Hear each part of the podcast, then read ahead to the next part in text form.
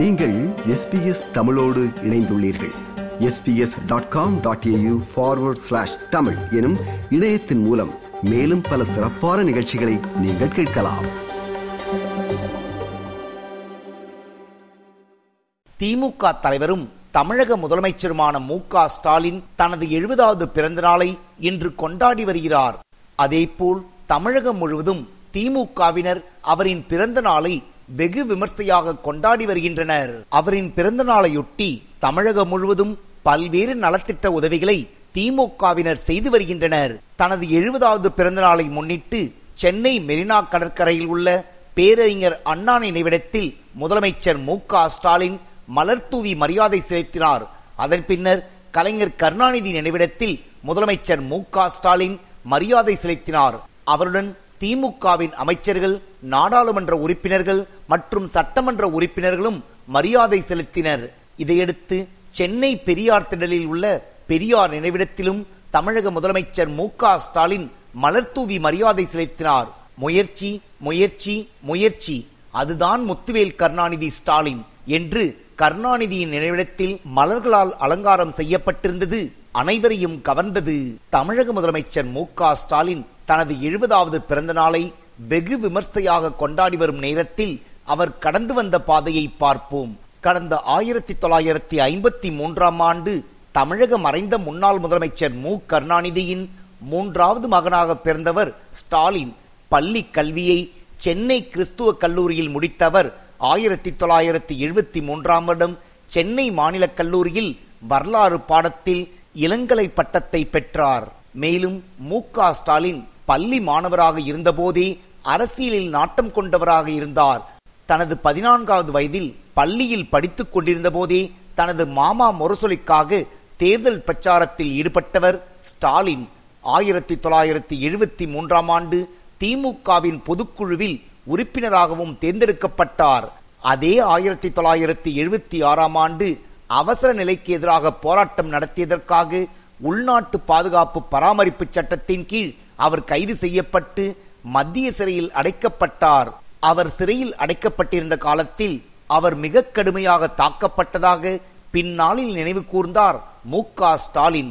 ஆயிரத்தி தொள்ளாயிரத்தி எண்பத்தி இரண்டாம் வருடம் திமுகவின் இளைஞரணி செயலாளராக பொறுப்பேற்ற அவர் அதை மாநிலம் முழுவதும் விரிவுபடுத்தினார்.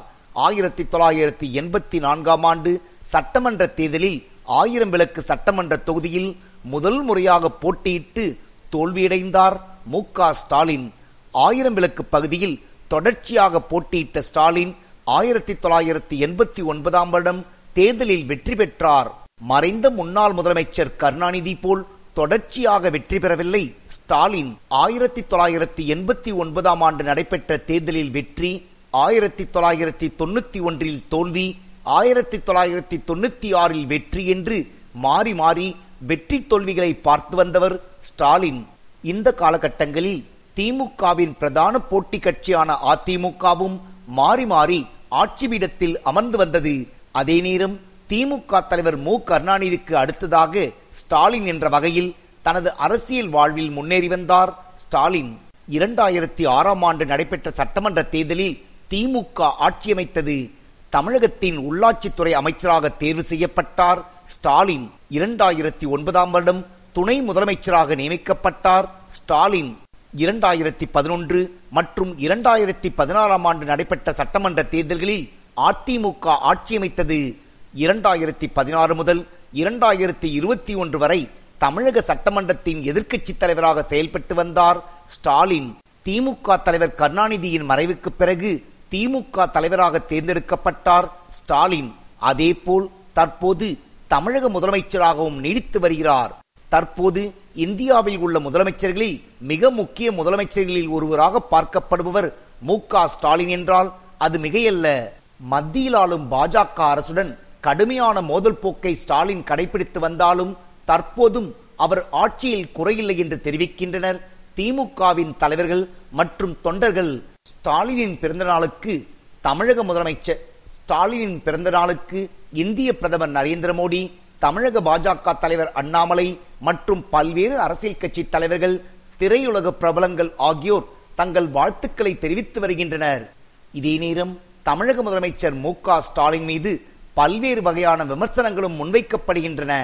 குறிப்பாக அவர் தனது மகனான உதயநிதி ஸ்டாலினை அமைச்சராக்கியதற்கு கடுமையான கண்டனங்கள் தெரிவிக்கப்பட்டு வந்தன.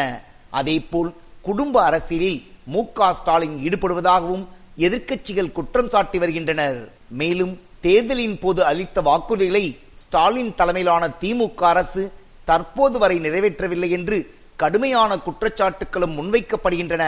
எது எப்படியோ தனது எழுபதாவது பிறந்த நாளை திமுக தலைவர் மு க ஸ்டாலினும் திராவிட கழகத்தின் பாதுகாவலரின் பிறந்த நாளை அவரின் தொண்டர்களும் வெகு விமர்சையாக கொண்டாடி வருகின்றனர். இது எஸ்பிஎஸ் வானொலியின் பார்வைகள் நிகழ்ச்சிக்காக தமிழகத்திலிருந்து ராஜ்.